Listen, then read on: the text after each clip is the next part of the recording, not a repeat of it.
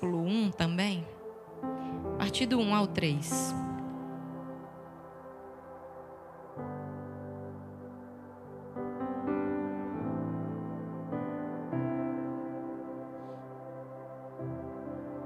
Segunda Coríntios. 2 Coríntios 11, do 1 ao 3.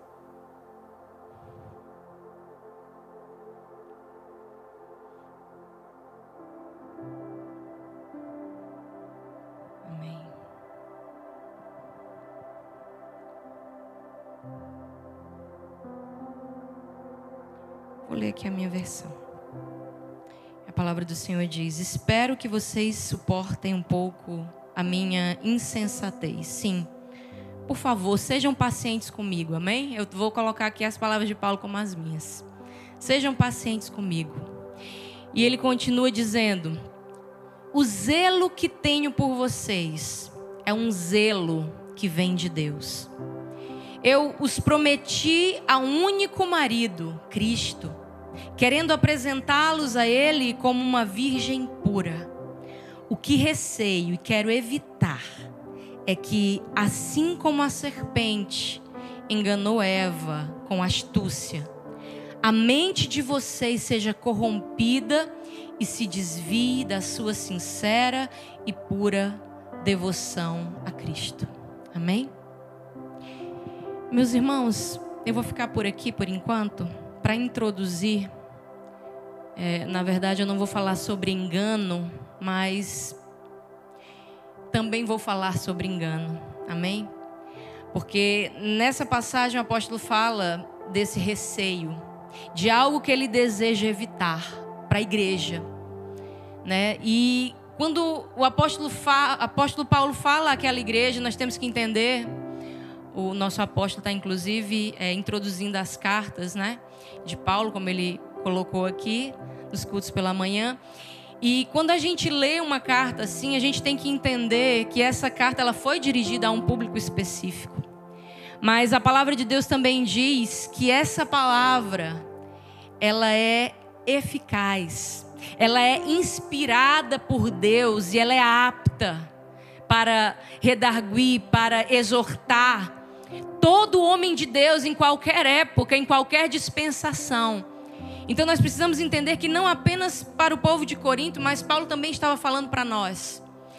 E, e esse é o receio hoje, nós como pastores, como pessoas que, que estão à frente de um, de um rebanho, que estão cuidando de vidas, nós temos esse receio também. De que assim como Satanás enganou Eva, ele também nesses dias está enganando a muitos e desviando a devoção de muitos do Senhor. E e por que, que isso é uma preocupação hoje? Porque você vai ver que não apenas o apóstolo Paulo deu esse alerta. Você vai ver esse alerta se repetindo em inúmeras. O próprio apóstolo Paulo repete isso em inúmeras outras cartas. Mas eu tenho aqui mais duas, é, duas referências. Uma lá em Tiago 1,16. Tiago diz: Meus amados irmãos, não se deixem enganar. E eu tenho outra referência lá em 1 de João 3 e 7. Filhinhos, não deixem que ninguém os engane. Então, irmãos, eu creio que essa é a trombeta dos últimos dias. Igreja, noiva, filhos, não se deixem enganar. Não se deixem seduzir, não se deixem ludibriar, não se deixem levar pelas propostas, não se deixem levar pelas filosofias, pelas ideologias, pela cultura, pela mídia, pelo sistema que está sendo imposto. Meus irmãos, eu não canso e eu não tenho receio de dizer que Jesus está voltando. E o esforço das trevas nesse tempo é exatamente, como eu já venho dizendo a todas as ministrações, eu não canso de falar, como disse o apóstolo Paulo, as mesmas coisas. Mas é porque é isso que está queimando no meu coração. Eu vejo, nós vemos o esforço das trevas nesse tempo para paralisar, para calar a voz dos filhos, sabe? Para apagar a lâmpada das virgens, para roubar o azeite, a unção, a fé e a autoridade da igreja. Nós vemos, sabe, um esforço do, das trevas para manter os crentes apáticos, sonolentos, mornos, ocupando bancos nos templos e achando que está tudo bem. Ô oh, irmão, a palavra diz lá em Apocalipse 12 e 12 que à medida que o nosso inimigo, nós temos um inimigo, e à medida que o diabo percebe que pouco tempo lhe resta, ele se enfurece. E nós temos visto essa fúria. Por quê? Porque nós estamos vivendo de fato os últimos dias, ó ele está cheio de fúria. Por quê? Porque sabe que lhe resta pouco tempo. Irmãos, nós estamos vivendo os últimos dias. Eu não sei, talvez ainda falte décadas. Amém? Últimos dias, dias não fala de, de, dessa cronologia humana, mas nós entendemos, nós temos recebido no nosso espírito que nós estamos vivendo a, a, a geração que vai ver o arrebatamento da igreja, a geração que vai subir com Cristo nas nuvens, a geração que vai chegar a, cara a cara com o nosso Senhor, como tantos esperaram, irmãos. Irmãos, Romanos 13, 11. Paulo nos alerta, ele diz que nós precisamos compreender o tempo em que estamos vivendo.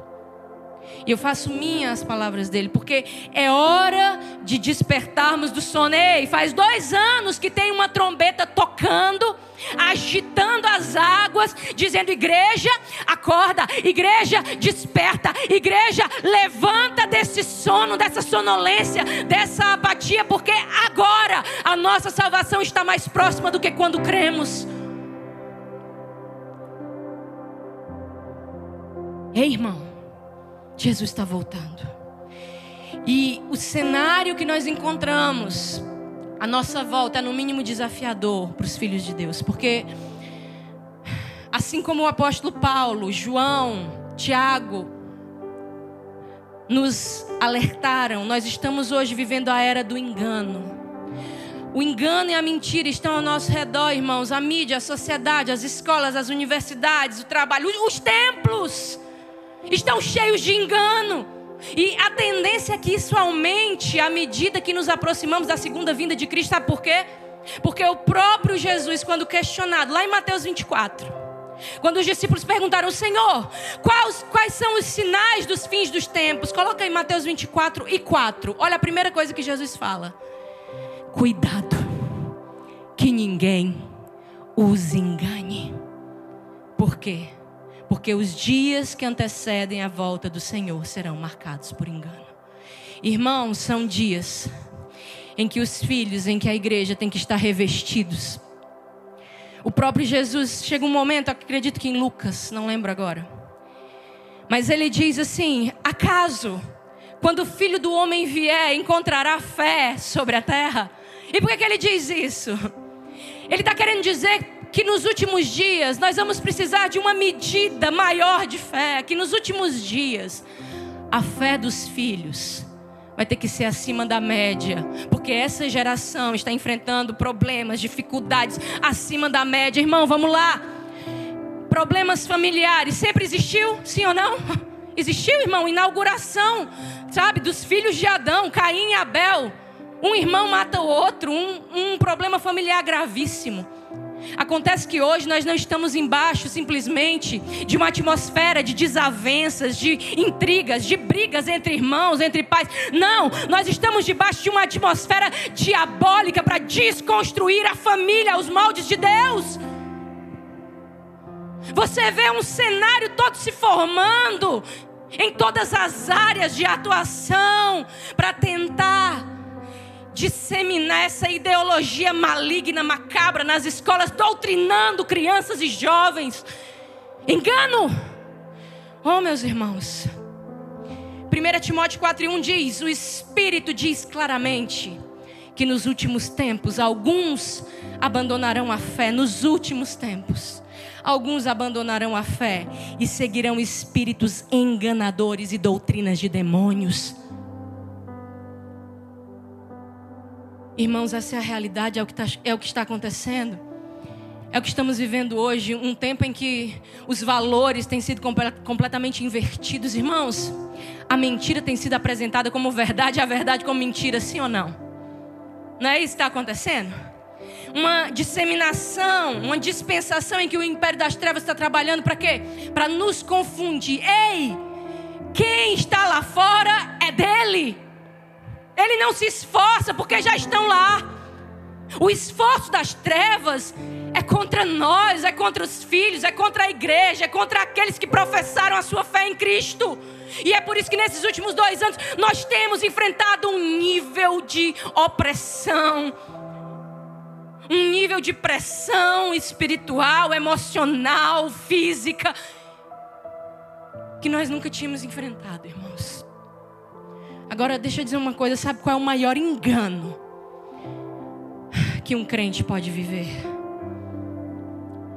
É se relacionar com Jesus como Salvador e esquecer que Ele é Senhor. É viver como se ainda fosse dono da própria vida. É estar dentro da igreja, é estar ouvindo a palavra, é estar é ter o Espírito Santo, mas viver como se não devesse satisfação a Deus a respeito das suas escolhas e decisões. Oh, irmãos, esse esforço do inimigo é exatamente para que nós vivamos assim dentro da igreja para nos persuadir, para nos seduzir, para nos induzir a cedermos diariamente aos apetites da nossa carne a desistirmos e a nos amoldarmos finalmente aos padrões desse mundo, a paralisar a renovação da nossa mente, a boa obra que Ele iniciou na nossa vida,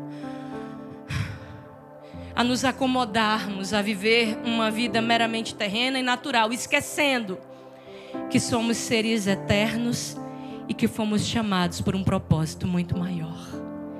Sabe aquele clichê evangélico? Deus tem um propósito para a sua vida. Quem já ouviu isso? Levanta a mão, por favor, me ajuda. Deixa eu dizer algo para você.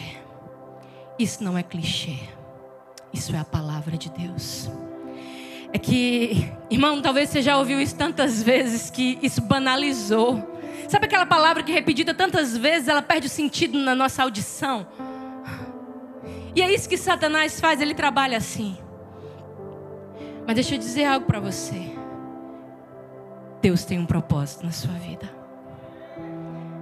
Deus tem um propósito muito maior do que você pode imaginar. Sabe aquilo que Paulo fala que olhos não viram, ouvidos não ouviram, nunca desceu ao teu coração, tu nunca imaginou? É o que Deus tem preparado para aqueles que o amam. Irmão, Efésios 1, versículos 11 e 12 diz o seguinte: Nele fomos também escolhidos tendo sido predestinados conforme o plano daquele que faz todas as coisas segundo o propósito da sua vontade. Ei, você foi predestinado a viver o plano dele, que faz tudo segundo o propósito da sua própria vontade a fim de que nós, os primeiros que esperamos em Cristo, sejamos para o louvor da Sua glória. Deixa eu te dizer uma coisa: você foi criado para o louvor da glória de Deus, e é por isso que Ele não desiste de você. Ele tem um propósito, Ele tem um plano para a tua vida, irmão. E acima de tudo que você vier a fazer nessa dispensação terrena, o maior plano, o maior propósito de Deus para a sua vida é exatamente que a sua vida em todas as áreas seja para o louvor da sua glória. Irmão, o louvor da glória de Deus precisa convergir em todas as áreas da nossa vida. Não é só os domingos, não é só as quartas, não é só erguer as mãos e cantar por duas, três horas dentro do templo e voltar para casa e viver do mesmo jeito.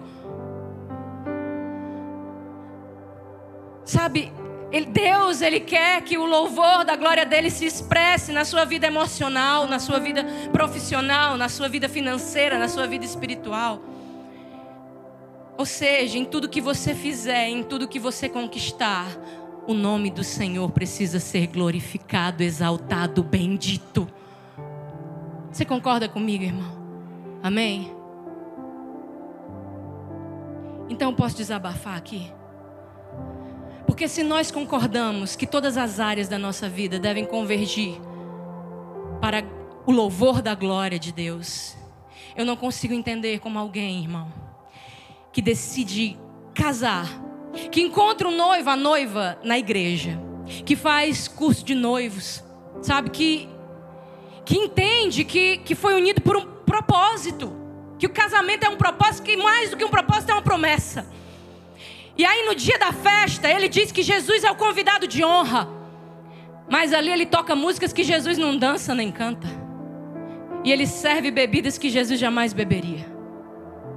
E os convidados dele, que não são crentes, são os amigos do trabalho, os familiares, as pessoas não. É, pastor, você entende, né? É porque os meus amigos, os, eu, eu preciso agradar os meus amigos do trabalho os meus familiares. Eles, eles não são crentes, eles não sabem, né, que a gente. Mas eu não vou beber, pastor, mas, mas vai ter alguma coisinha lá para eles, para servir para eles, ei, irmão. É para glória de quem o casamento? Hein? Deixa eu dizer, diante disso, irmãos, eu também não entendo como alguém que se diz cristão, que tem uma empresa, que é empresário, que a empresa foi uma profecia, foi profetizada. A igreja é promessa. A igreja é a bênção do Senhor materializada na vida da pessoa. E quando você entra na empresa, está tocando uma música que não agrada a Deus, que não exalta a Deus, que não glorifica a Deus. Pastora, mas os meus funcionários, eles que colocaram, porque eles não são cristãos. Os meus clientes não são cristãos, mas você é cristão, e a empresa é tua, e foi Deus quem te deu.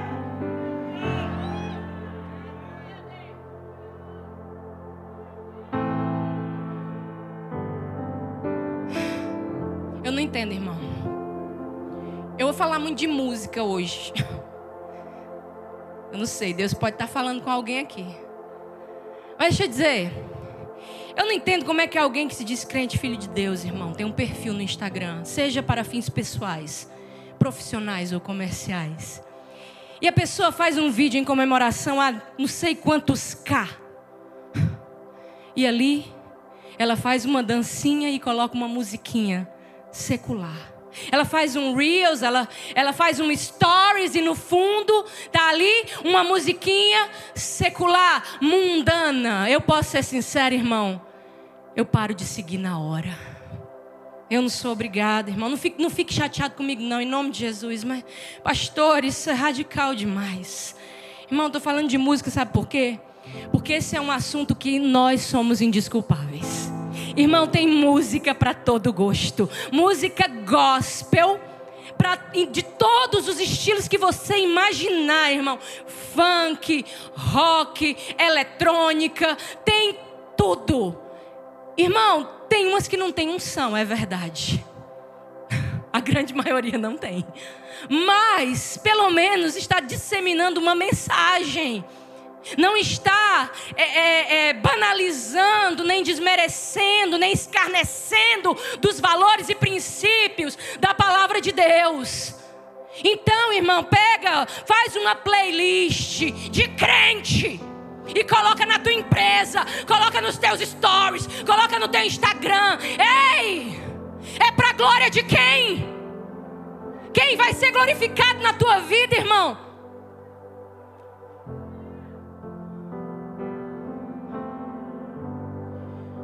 Porque, irmão, a palavra de Deus diz: quer vocês comam, quer vocês bebam, quer façam qualquer outra coisa, façam tudo para a glória de Deus. E ainda tem mais, ele diz: não se tornem motivo de tropeço, nem para judeus, nem para grego, e muito menos para a igreja de Deus. Porque Ele nos chamou com o propósito de vivermos para o louvor da Sua glória. O salmista, irmão, do Salmo 103, ele entendeu tanto isso. Que ele diz assim: Bendize, ó minha alma, ao Senhor, e tudo o que há em mim, tudo que eu tenho, tudo que eu conquistei, tudo que eu sou, tudo que eu sei, bendiga ao seu santo nome. Oh, irmãos, deixa eu dizer uma coisa, eu lembro que eu tinha um violãozinho. Nunca aprendi a tocar. Mas eu ainda me esforço. Mas esse violãozinho depois que eu me converti, eu consagrei ele ao Senhor, eu aprendi, para não dizer que eu não aprendi nada, aprendi quatro notas. E eu só orava com ele. Só eu e Deus no quarto.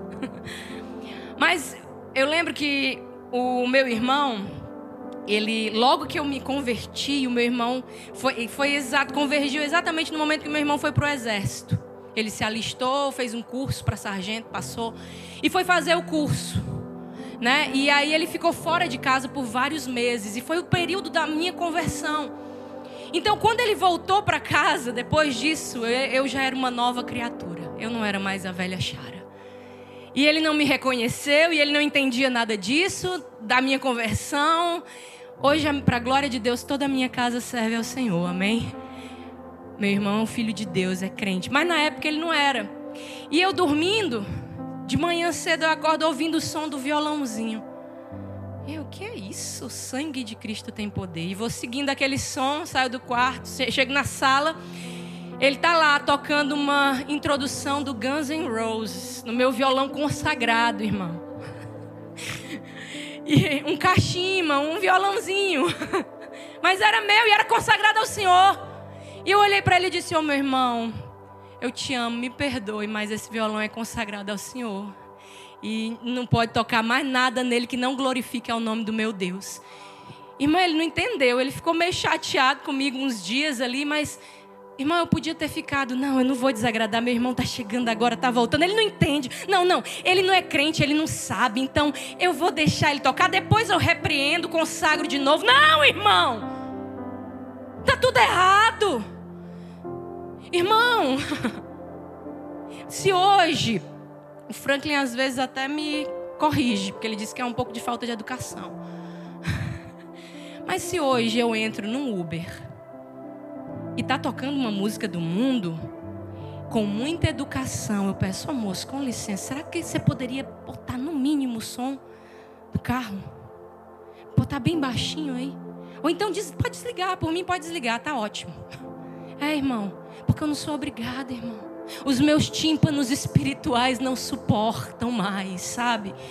Irmão, ah, pastora, mas isso é grosseiro, isso antipatiza, isso causa repulsa nas pessoas. É, essa, é a, essa é a mensagem da igreja inclusivista. É, que Deus é amor, Deus é amor. e Deus está tudo bem para tudo. Aí Deus entende, Deus sabe. É. é, mas não é a mensagem da Bíblia. A mensagem da Bíblia é radical, irmãos. Nós servimos a um Jesus radical. Nós servimos a um Jesus que chega no templo com um chicote, que vira mesa, que derruba tudo. É. Deus é amor, é amor, mas também é fogo consumidor. Oh, irmão, é bem verdade que Paulo ele nos diz lá em é em Hebreus? Então não é Paulo. Não é Paulo não, perdão. O escritor aos Hebreus, ele nos diz que nós devemos nos esforçar para viver em paz com todos. Mas no mesmo versículo, coloca aí Hebreus 12, 14 para mim. No mesmo versículo que ele diz que nós devemos nos esforçar para andar em paz com todos, ele diz que nós devemos também nos esforçar para sermos santos. Porque sem santidade ninguém verá a Deus. Irmão, então entre andar em paz com todos e ser santo, eu fico com ser santo. Porque Ele me chamou para ser santo e irrepreensível diante dEle em amor. Então, esse é o engano, sabe, de muitos. Ah, pastora, quer dizer que ouvir música secular faz de mim menos santo? Pois é, irmão. Esse é o engano de Satanás para muitos que estão dentro das igrejas hoje é relativizar coisinhas que aparentemente são insignificantes, que aparentemente são banais, que passariam despercebidas. Agora a palavra de Deus diz lá em Provérbios 4 23, preste atenção em nome de Jesus. Sobre tudo que se deve guardar, guarda o quê? O teu. Por quê? Deles procedem as fontes da vida. Irmão, o coração aqui não, não se fala somente de emoções, de pensamentos, de intelecto, sabe? Da nossa fala de fala de tudo isso engloba todo o intelecto, todo o pensamento, todo o sentimento, emoções, sabedoria, tudo está englobado no coração. Agora você sabia que muito do que eu penso e sinto, que acontece aqui no meu coração, é resultado do acúmulo daquilo que eu vejo e escuto? Você sabia disso? Você sabia que é através dos olhos, dos ouvidos que o nosso coração e a nossa mente são ativados, despertados? Você sabia disso? Você já ouviu falar que o que os olhos não veem, o coração não sente? Porque os olhos estão completamente ligados às nossas emoções, ao que a gente sente, ao que a gente pensa, aos nossos impulsos, desejos e vontades. Você já ouviu falar de amor à primeira vista? Quem já ouviu falar aqui de amor à primeira vista? E o que é amor à primeira vista? É, é alguém que é despertado, atraído emocionalmente, fisicamente, por outra pessoa, por uma troca de olhares. Irmão, Existe amor à primeira vista? Não sei. Mas existe tentação à primeira vista. Existe pecado à primeira vista. Existe, irmão, sabe? Coisas erradas, coisas sujas, impuras, que nós colocamos diante dos nossos olhos, que a gente assiste, que a gente escuta, que a gente alimenta. Irmão, você já viu coisa? Estou falando de olho aqui, mas vamos botar para os ouvidos. Você já viu coisa para grudar mais na cabeça da gente do que música? Irmão, tu tá passando num lugar, tu escuta uma música do diabo e tu sai daquele lugar e daí a pouco tu tá. Sangue de Jesus tem poder. Lá em casa tem uma senha. A senha é: Teu sangue leva-me além a todas as alturas. Porque quando a gente começa, quando vem outra música, quando vem um pensamento, a gente já começa a cantar, aí já sabe, o outro está em batalha, vou interceder. é. Irmão, é porque essas coisas que a gente ouve, que a gente vê, sabe, que a gente alimenta, começa a atrair os nossos pensamentos, seduzir os nossos sentimentos, sabe? E guardar o coração, eu entendo, portanto, que também é guardar os meus ouvidos, guardar os meus olhos, sabe, irmãos? Porque pensa comigo, vamos lá. Quem é crente aqui, levanta a mão. Quem é filho de Deus? Se é que você deixou, por que você deixou de ouvir música secular? Ah, pastor, eu deixei de ouvir música secular porque eu sou crente, né? Então eu não posso. Eu sou crente, eu não posso ouvir. Até quero, até tenho vontade, até. Mas eu não posso. Não, não, pastor, eu deixei de ouvir música secular porque a doutrina da igreja, né? O pastor fala, a pastora fala, todo mundo. Então, eu deixei. Não, pastor, eu deixei porque tem alguém me fiscalizando, minha mãe. Não posso botar o fone de ouvido. O que está ouvindo, menino? É de Deus? É assim lá em casa. Não, às vezes o Lourenço falando aqui que tem vários ritmos de música, né? Hoje tem hora que o Lourenço bota umas músicas, eu chego lá no quarto, meu filho, em nome de Jesus. Onde foi que tu achou isso daí? Ele, não, mãe, é de Deus, é de Deus. Tá aqui, ó. Fala de Jesus, é o menos mal. Mas o ritmo, sabe, assim, só Jesus na causa. Mas, irmão, por que, que a gente para? De ouvir músicas seculares? Por que a gente para de assistir filme moral? Sabe, cenas obscenas? Por que, por que a gente para, sabe, de, de se prostituir, de se embriagar? Por que é? Se não for por essa resposta, não adianta. Porque o motivo para nós pararmos e deixarmos todas essas coisas é porque encontramos em Jesus uma fonte muito maior de prazer. É porque encontramos no Espírito Santo um lugar que nos preenche, que nos completa, que traz paz, que traz plenitude. E aí, essas perturbações, aquelas músicas depressivas que a gente ouvia só para chorar, elas não saciam mais, não alimentam, nunca alimentaram, mas passam agora a causar repulsa. Sabe? Porque, irmãos, a gente começa a aprender a amar e buscar muito mais as coisas do alto do que as coisas da terra. Porque, pensa comigo, as músicas do mundo são criadas a partir de uma sabedoria meramente natural e carnal. Amém? E Tiago ainda diz mais: que essa sabedoria é diabólica. E a gente começa a entender que essas coisas muito nos fazem mal e não bem. A gente começa a sentir. E é isso, irmão. A vida cristã não é uma doutrina, não é um conjunto de regras. Vida cristã é um estilo de vida. Obediência a Deus não é por imposição, é por amor. Ele diz: Ei, eu chamei vocês, eu elegi, e vocês foram eleitos nele antes da fundação do mundo para serem santos e irrepreensíveis diante dele. Em amor, não foi diante santo e irrepreensível por obrigação, Jesus não quer, Ele quer santo e irrepreensível em amor, por amor, por paixão, por zelo pela presença. Irmãos, nós somos chamados para glorificar a Deus nos mínimos detalhes da nossa vida. Tiago diz que a fé sem obras é morta. Fé que não manifesta, que não exala na nossa conduta, no nosso comportamento, nas nossas ações, é uma fé morta, é religiosidade. Porque a verdadeira fé, irmão, ela nos move em obediência. É por isso que Lucas, Lucas 6,46, Jesus faz uma pergunta.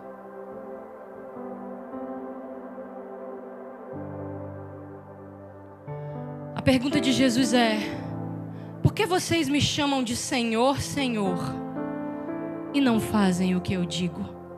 Jesus está dizendo: ei, não me chame de Senhor se a sua fé não redunda em obediência. Jesus está dizendo: não me chame de Senhor se você quer continuar sendo o dono do seu nariz o dono da sua vida, o dono das suas vontades. Não me chame de Senhor. E ele ainda é mais enfático lá em Mateus 7, 21. Coloca aí, por favor.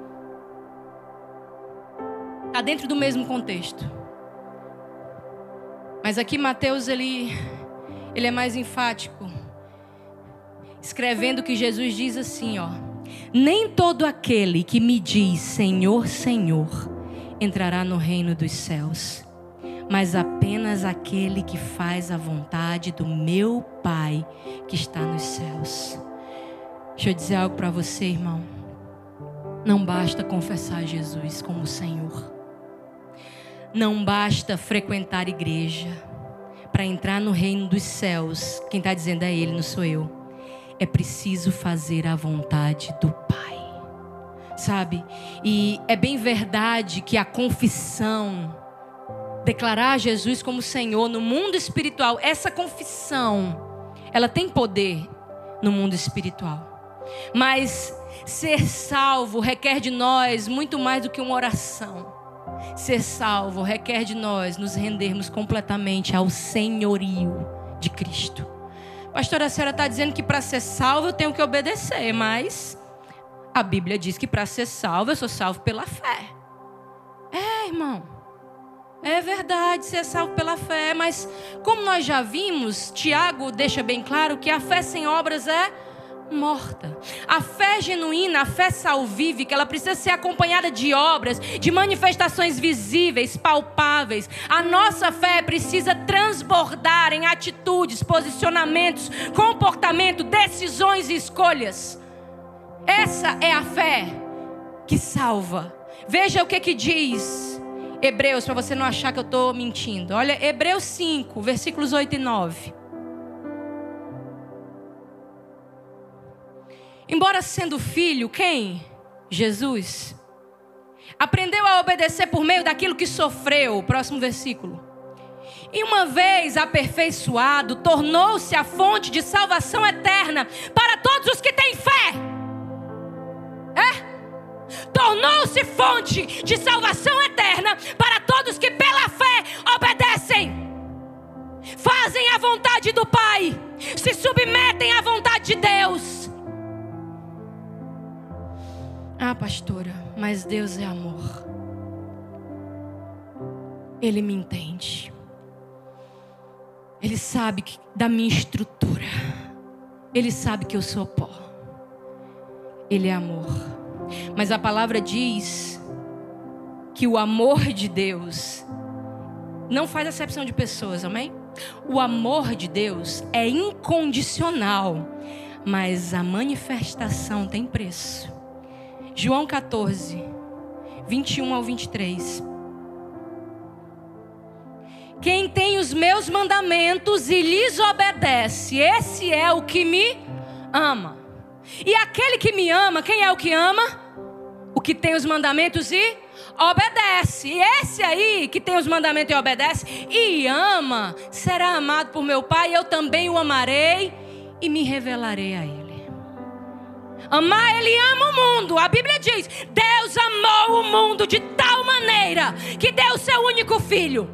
Ele ama o mundo, mas ele só se manifesta, ele só se revela, ele só abençoa aqueles que são obedientes. Irmão, Deus é amor, mas Deus não é bobo. Deus é amor, mas para permanecer nesse amor tem preço obediência. João 15, 9 e 10.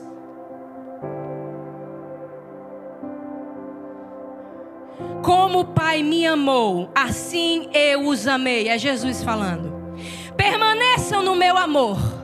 Se, quem é bom de português aqui sabe o que significa se.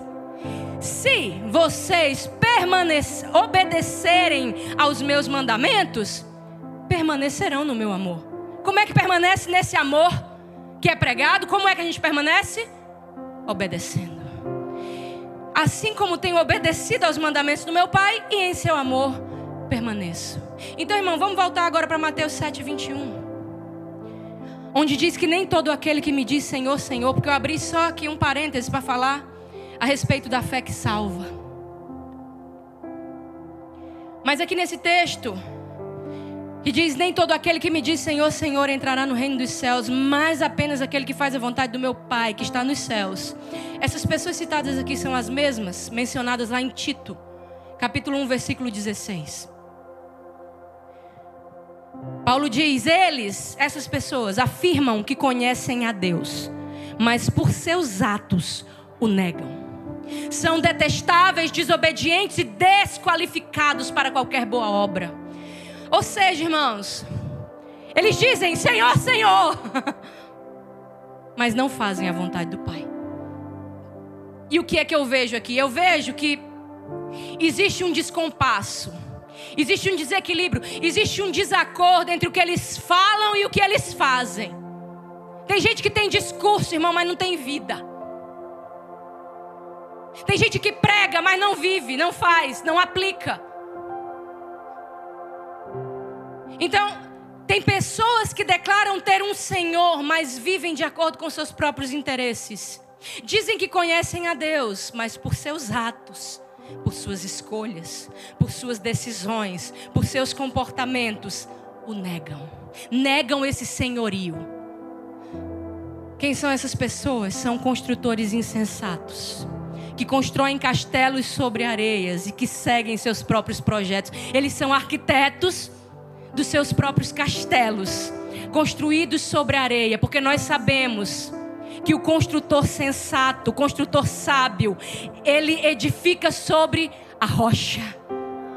E ele tem um exímio arquiteto, que não apenas é arquiteto, mas é marceneiro, é carpinteiro, é aquele que constrói a casa, é aquele que aperfeiçoa a obra, é aquele que reforma, é aquele que reestrutura, é aquele que restaura, é aquele que cura, é aquele que liberta. Jesus e o Espírito Santo, irmão.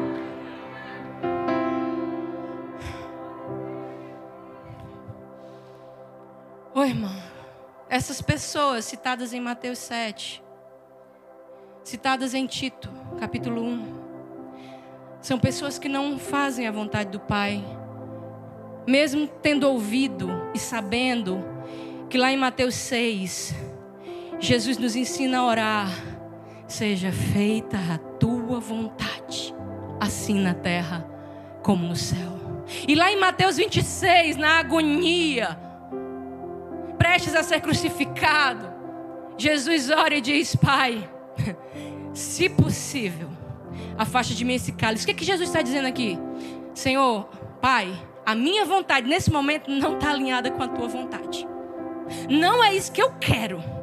Não foi isso que eu pensei. Não foi isso que eu idealizei. Eu estou colocando palavras.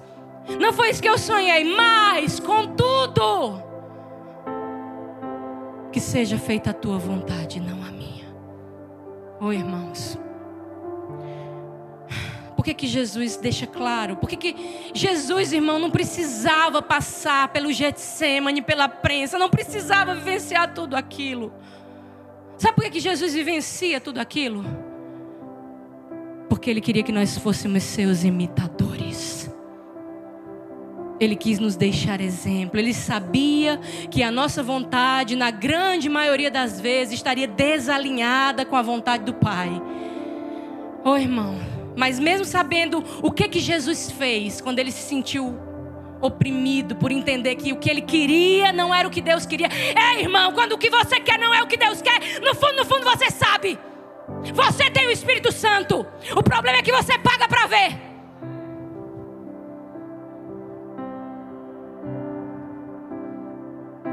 A gente sabe o que tem que fazer quando entende que a nossa vontade está em desacordo com a vontade do Pai, o que a gente tem que fazer? Entregar, se submeter, colocar no altar. Mas, irmão, quando alguém obstinado, está fazendo algo que ele sabe, está sentindo, está desejando, está querendo, está projetando algo que ele sabe que está desalinhado com a vontade do Pai, ele nem ora. Porque ele sabe que se ele orar, corre o risco do Espírito Santo convencer.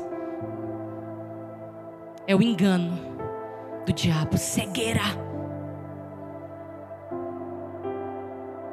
Aí chega, pastor, orou? Orei. Tô orando, estamos orando, estamos orando. É? Amém, irmão. Glória a Deus. Está orando. Se Deus confirmou, quem sou eu para dizer? Irmão, quem sou eu para desconfirmar o que Deus confirma? Eu, um ser mortal? Jamais. Ei, irmãos. Quantas vezes negligenciamos a vontade de Deus? Muitas vezes espiritualizando a nossa vontade.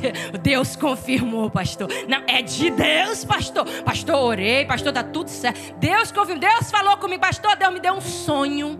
Olha, um, um sonho espiritual, pastor. Amém, irmão. Espiritualiza a própria vontade para se justificar diante dos homens, irmão. Deus sabe. Deus sonda, conhece o teu coração, os teus pensamentos, as tuas motivações, as tuas justificativas, os teus argumentos, as tuas desculpas. Ele conhece. Acontece que as pessoas pensam que obedecer a Deus, que fazer a vontade do Pai é simplesmente deixar de pecar. Não, não estou mais bebendo, não estou mais fumando, não estou mais me prostituindo, não estou mais me masturbando, nem vendo pornografia. Estou de boa, estou na igreja. Ei, irmão. Fazer a vontade de Deus nem sempre diz, diz respeito a deixar de pecar. Porque Paulo fala lá em 1 Coríntios 6 e 12 de coisas lícitas. Paulo fala de coisas justas. Se você procurar lícito, no, no dicionário você vai ver que é sinônimo de justo, permitido, direito. Então, você vai ver que Paulo fala dessas coisas permitidas, mas que não convém. Irmão, presta atenção, tem coisas que são corretas diante da lei, tem coisas que são corretas diante dos homens, diante da sociedade, tem coisas que não são pecados. Amém? Mas não te convém. Por quê? Porque não te edificam, não te aproximam do Senhor, não te aproximam do propósito que Ele tem para a tua vida. Então, irmãos, tem coisas que são permitidas, mas não foram planejadas por Deus na eternidade para você. Você já ouviu falar de permissão e direção? É diferente, irmão. Permissão é diferente de planejamento, irmão. Porque tem coisas que Deus permite pela dureza do coração e da cabeça também. Porque tem gente que é cabeça dura e coração duro. Que não se permite ser convencido pelo Espírito Santo. É por isso que o escritor aos Hebreus, ele fala o que o profeta já havia falado. Se hoje ouvirdes a voz do Senhor, não endureçam os seus corações. E essas pessoas que endurecem o coração, que endurecem a cabeça, que não se deixam permitir ser, não se permitem ser guiados, dirigidos, convencidos pelo Espírito Santo. Sabe como é que a Bíblia chama essa classe de pessoas? Lá em Efésios 5:17, Paulo chama de insensatos. Efésios 5:17 ele diz: "Portanto, não sejam insensatos, mas procurem compreender qual é a vontade do Senhor." Ou seja, Aqueles que não buscam compreender qual é a vontade do Senhor para a sua vida são insensatos. Então, diante desse entendimento, agora olha para você, irmão. Vamos olhar para nós. Vamos nos autoexaminar. Diante de tudo isso, diante desse cenário de engano, diante da sua caminhada cristã, do seu envolvimento com Deus, com a pessoa do Espírito Santo você considera, não é para responder, é para se autoavaliar. Você considera que tem andado como sábio ou como insensato? Diante das decisões e escolhas que você tem feito, diante do rumo que a sua vida tem tomado, você tem consciência hoje de que os passos que você está dando estão te levando em direção ao centro da vontade de Deus para sua vida? Porque acima desse chamado coletivo de ser feito para o louvor da glória de Deus, nós temos um chamado e um propósito individual específico, amém? Porque sim, eu posso fazer algumas escolhas não direcionadas em coisas que não são pecados. E ainda assim, estar na igreja, ser crente, glorificar o Senhor. Mas perder o propósito de Deus para minha vida. Perder o chamado. Perder aquilo que ele criou e pensou e escreveu no seu livro especificamente para mim. Irmão, Efésios 2 e 10 diz que nós somos criação de Deus, realizada em Cristo Jesus, para fazermos boas obras as quais Deus preparou de antemão para que nós a praticássemos. Traduzindo, nós fomos criados e Deus, antes de nos criar, Deus já havia criado um propósito. Já tinha criado as boas obras que ele queria que nós realizássemos aqui na terra. E aí ele nos cria e nos chama e nos escolhe e nos separa para fazer especificamente isso. Irmão, deixa eu dizer uma coisa: tem coisas, eu não estou falando de coisas nem necessariamente grandiosas, espetaculares, extraordinárias, mas tem coisas que você vai fazer que ninguém mais vai aqui nessa terra. Você sabia que tem corações? Não estou falando de ganhar uma multidão, de subir num, num altar, num estádio de futebol e pregar para milhões de pessoas, mas tem corações que só você vai alcançar que Deus estabeleceu, que são pessoas que vão cruzar o teu caminho e que você vai ser o ponto de contato para que a glória do Senhor se manifeste para essas pessoas.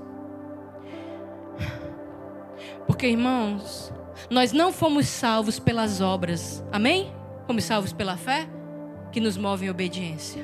Não fomos salvos pelas obras, mas fomos salvos para fazer as boas obras que Ele preparou na eternidade que nós fizéssemos. Então, antes de nascermos, essas obras já estavam prontas. É por isso que o salmista declara lá no Salmo 139, 16: Os teus olhos viram o meu embrião, todos os dias determinados para mim, todas as obras, todos os sonhos, todos os planos, todos os projetos, todos os propósitos estavam escritos no teu livro antes de qualquer um desses dias existir. Ô irmão, o propósito da nossa vida foi estabelecido mesmo antes de sermos formados no ventre da nossa mãe. Assim, Deus se revelou para Jeremias. Jeremias 1,5 ele diz: Antes de formá-lo no ventre, eu o escolhi. Antes de você nascer, eu o separei e o designei profeta às nações. Ô irmão, ele fez isso com Paulo, para não dizer que está só lá no Antigo Testamento, só nos Salmos, só nos Profetas. Ele fez isso com Paulo, lá em Gálatas 1, 15 16. Paulo diz: Mas Deus me separou desde o ventre materno e me chamou por sua graça, quando lhe agradou revelar o seu filho a mim, para que eu anunciasse entre os gentios. Irmãos, todos nós fomos chamados e separados por Deus para cumprirmos um propósito eterno aqui na terra. A questão é: será que nós cumpriremos o que foi determinado para nós?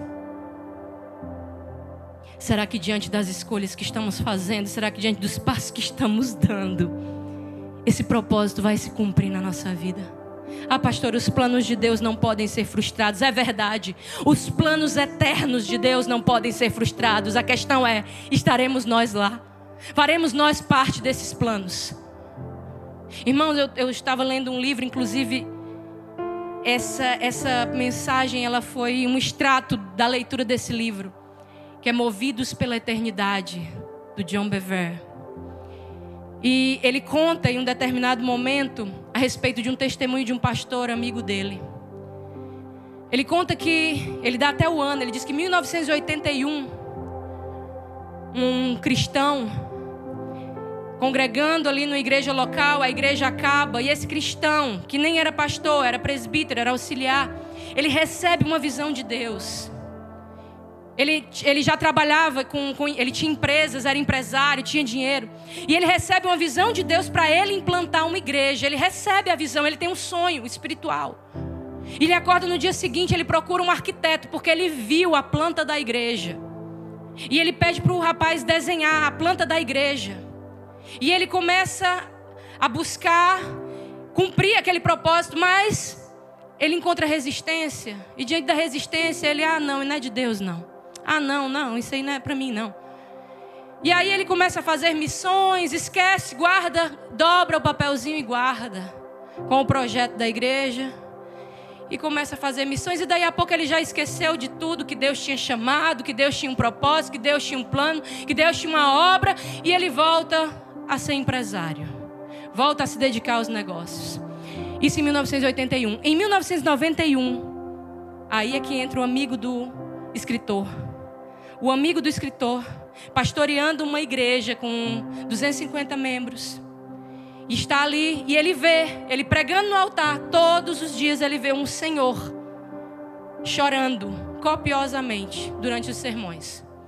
E ele entende que aquele choro não é de quebrantamento, de convencimento, ele entende que é um choro estranho. E ele se aproxima daquele senhor e pergunta para ele: Por que, que você chora tanto nas ministrações? Está acontecendo alguma coisa? Posso te ajudar? E aquele senhor tira de dentro da Bíblia um papel dobrado, abre o papel e mostra para o pastor. E o pastor fica impressionado, impactado, porque era a planta da igreja, do jeito que a igreja estava construída. E esse pastor agora estava ministrando nessa igreja. Irmãos, eu li algo nesse livro que me ministrou. Ele diz assim: se você não fizer o que Deus te chamou para fazer, o plano de Deus não vai ser frustrado. Ele levanta outro a obra dele completa, vai ser completa. Aquilo que ele vai fazer, ele vai fazer com você ou não. Agora, irmão, quem é? Quem é que quer participar? Quem é que quer ser participante? Quem é que quer viver o propósito, os sonhos, os projetos de Deus, irmãos?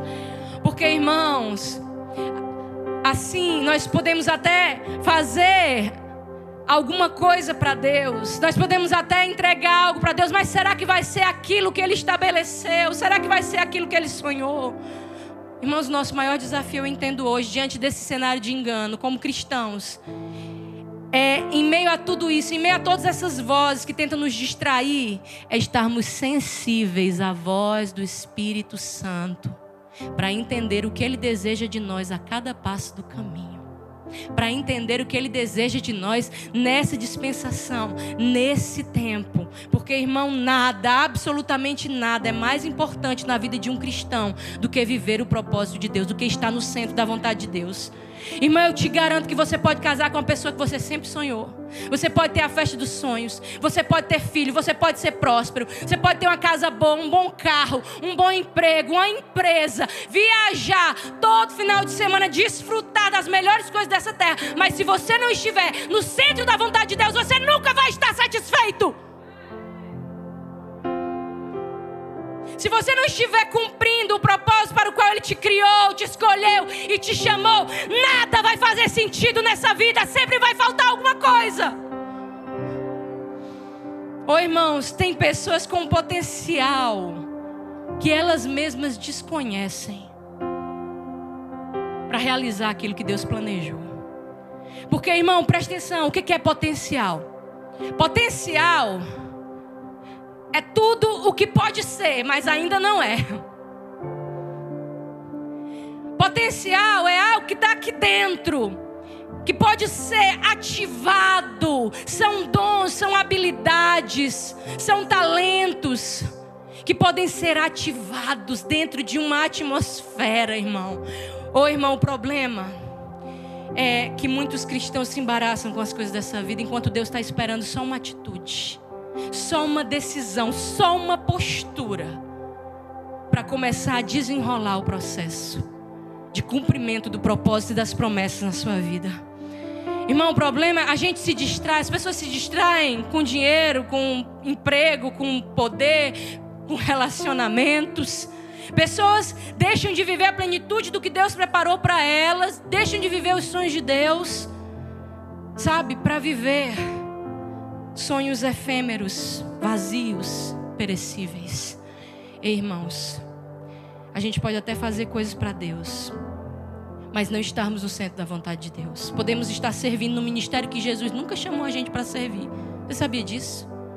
Sabe qual é a importância de estar sensível à voz de Deus para entender se é exatamente ali que, que Deus quer que você sirva?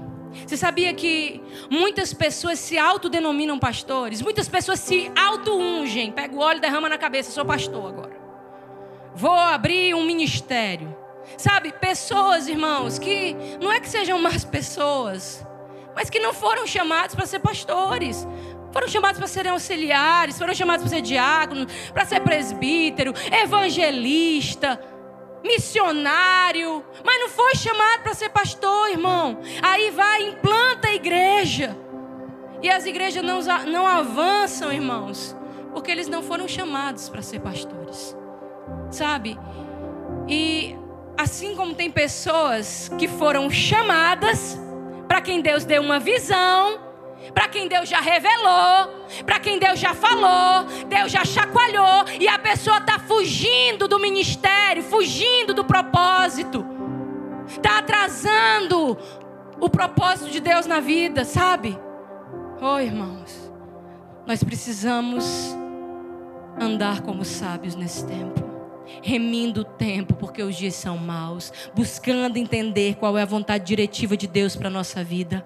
Sabe, Talvez você vai fazer para Deus algo que aparentemente não é extraordinário ou grandioso, mas com relação ao nosso chamado, irmãos, nós temos que entender que existe um julgamento.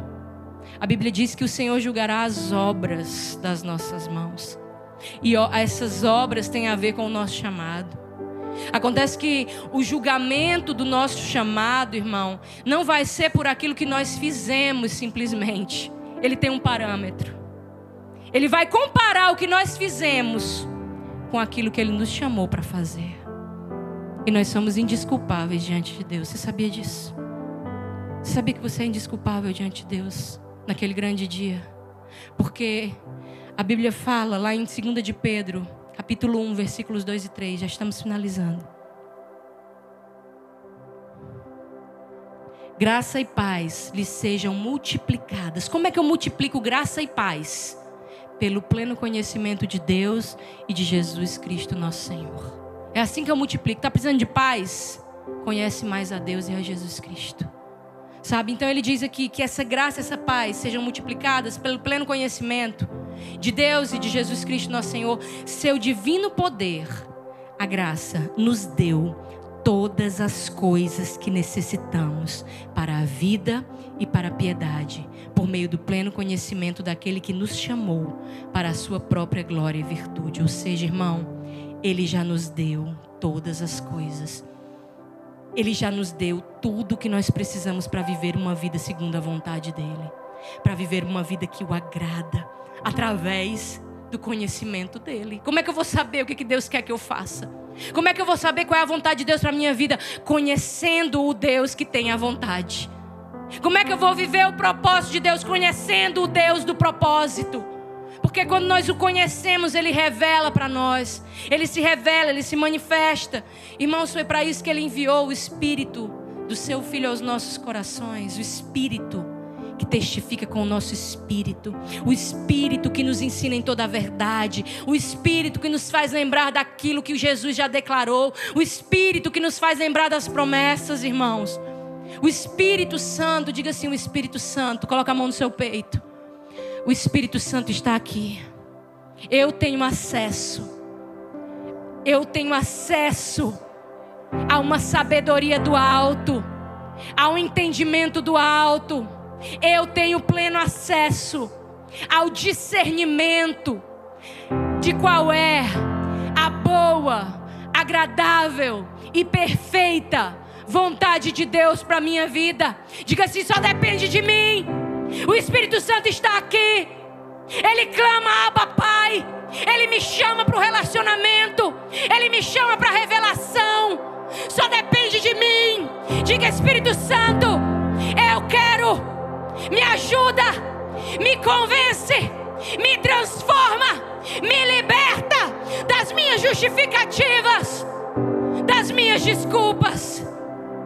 Abre os meus olhos espirituais me tira, me arranca da cegueira, do engano, das distrações e me ajuda a cumprir aquilo que o Senhor determinou para mim na eternidade.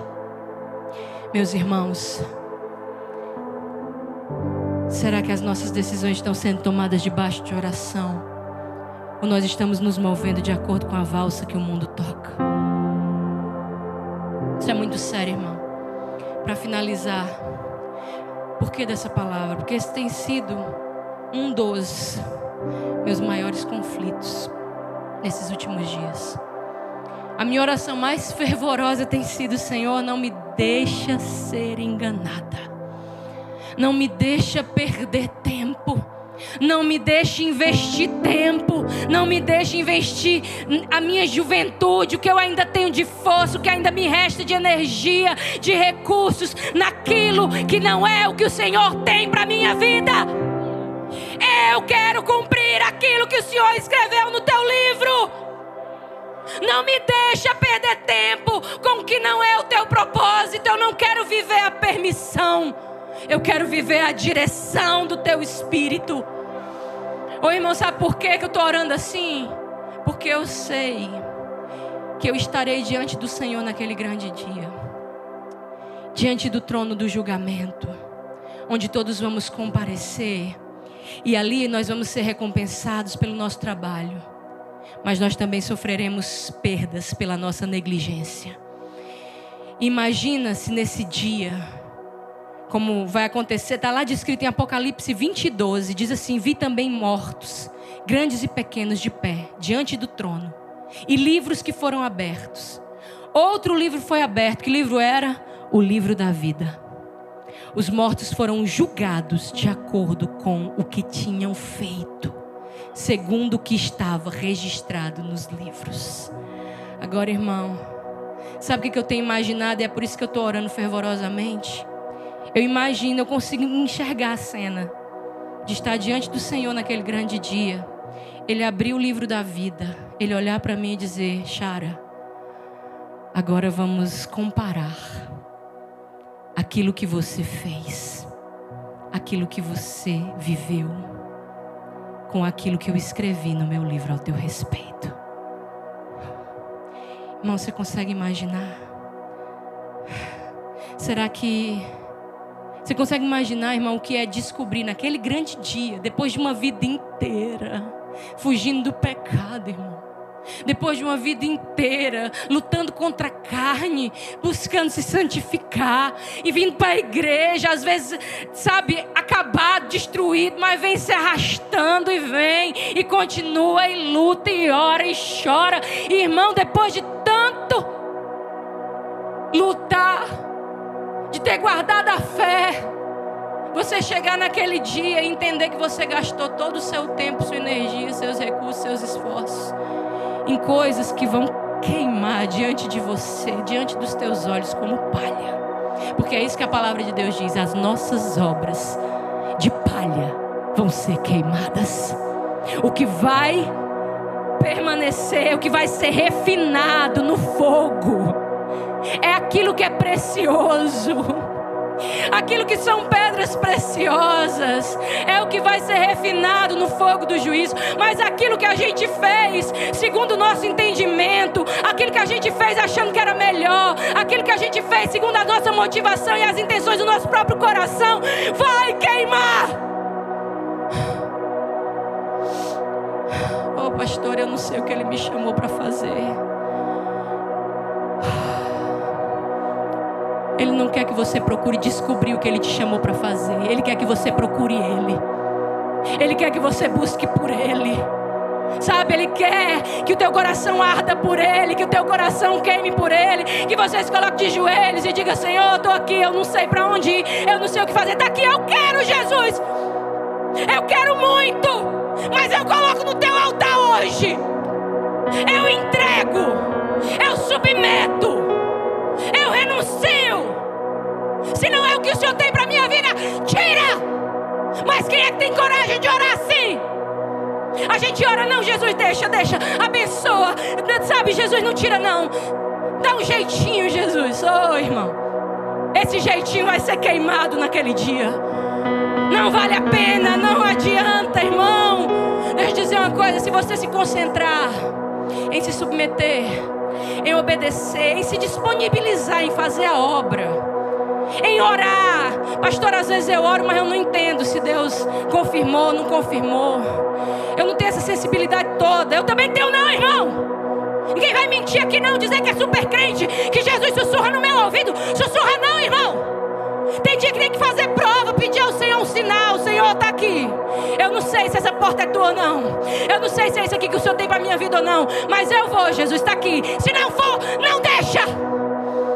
Se não é tua, me livra. Livra os meus pés da queda. Me livra de toda cilada. E o Salmo 25 diz que Ele nos livra de toda cilada, de toda armadilha. Porque aqueles que temem ao Senhor não serão confundidos. Fica de pé em nome de Jesus. Oh. Irmão, mesmo sem conhecer o propósito, eu te garanto que se você buscar o Senhor de todo o coração, vai se cumprir o que está em Jeremias 33,3. Clame a mim e eu responderei. De uma forma ou de outra, em voz audível, ou através de sinais, ou através de profetas, mas eu vou te dizer coisas grandiosas e insondáveis que você não conhece. Porque, irmão, se você se coloca na posição, se você se humilha, se você se rende, o próprio Deus se responsabiliza por alinhar os teus sonhos e as tuas vontades aos propósitos dele.